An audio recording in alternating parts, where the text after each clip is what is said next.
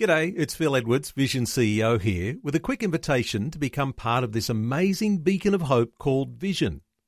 Together we can put our love into action to help people of all kinds build or rebuild their lives on the truth of God.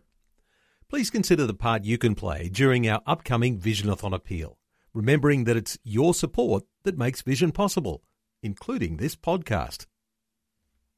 Life, culture, and current events from a biblical perspective. 2020 on Vision. As Tuesday rolls around, always our wonderful privilege to catch up on breaking news headlines as they are coming to light from Israel and the Middle East. Ron Ross has been scouring the headlines overnight. Ron's back with us. Ron, welcome back to 2020. Thank you. Ron, let's start with coronavirus because Israel has extended their coronavirus state of emergency. What's happening? Yeah, the state of emergency actually expires uh, uh, in a couple of days, and uh, a new bill has been put forward to the Knesset. The basic rights of Israelis, from freedom of movement to privacy, may be violated at any time if the government decides new measures are necessary to contain the spread of the virus.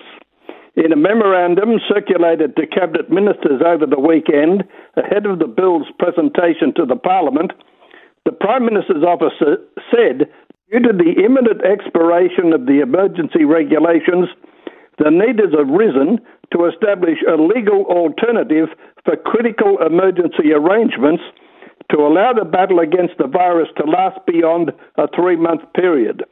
The new measures would be valid through March 31, 2021, to provide the government with the tools to protect public health, including during the danger of a wider spread of the virus anticipated next, uh, next winter. There's been grave concerns last week over a thousand Jerusalem high school students queued for hours to undergo a test for coronavirus after six teachers and students in one school were found to have contracted the virus. And so there's a great sense of urgency uh, within the parliament.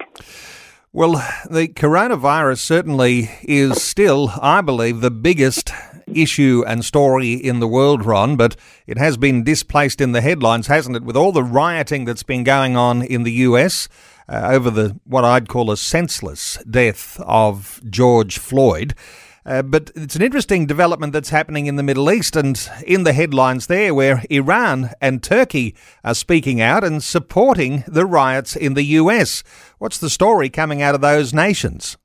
Yeah, and just before I give you the answer, I was very interested to see this morning that Floyd's uh, brother uh, went to the site where his brother was killed and spoke to the rioting crowd saying their behaviour was not honouring his memory that they are a God fearing family and the riots were just out of control and the nation should resume their calm.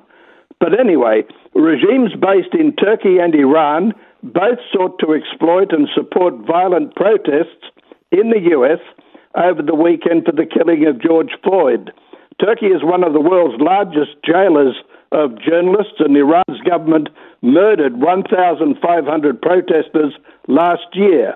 But leaders in both countries cynically sought to exploit recent protests in the USA. Iran's Ayatollah Khamenei tweeted that if you're dark skinned walking in the US, you can't be sure you'll be alive in the next few minutes. Former Iranian president and Holocaust denier Mahmoud Ahmadinejad claimed that the killing of Floyd, the African American man, was deeply disturbing and upsetting, and that it was part of a plot by world powers and the current world order. He even used the word nigger in his tweet, apparently trying to make uh, his message relevant to the US. Even as Iran's regime was supporting the protests in the USA, which turned violent in many cities over the weekend, the regime in Tehran was gunning down peaceful Kurdish kolbars, people who moved goods across the border.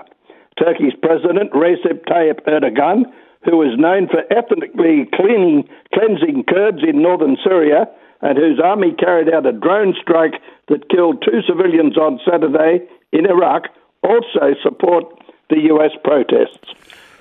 Well, interesting, isn't it, Ron?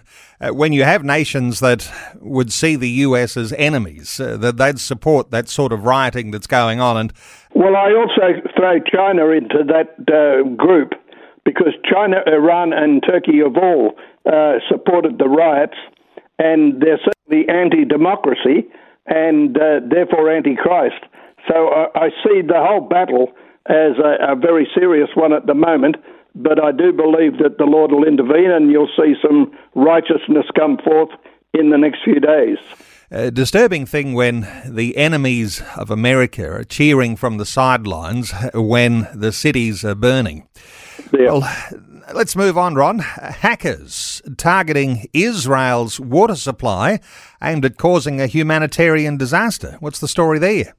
Yeah, a recent cyber attack on Israel's water supply was aimed at bringing about a humanitarian uh, disaster, Israel's cyber defense chief said.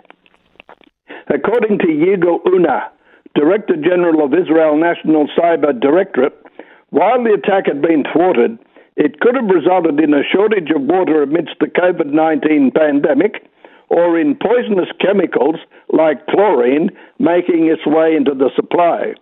The attack in question was attributed to Iran, according to a Fox News report, but Unna did not point to any specific perpetrators in his speech. What he did say, however, was that the offensive was a well organized one and it had not been conducted by regular criminals. But imagine the disaster if poison was into the Israeli water supply.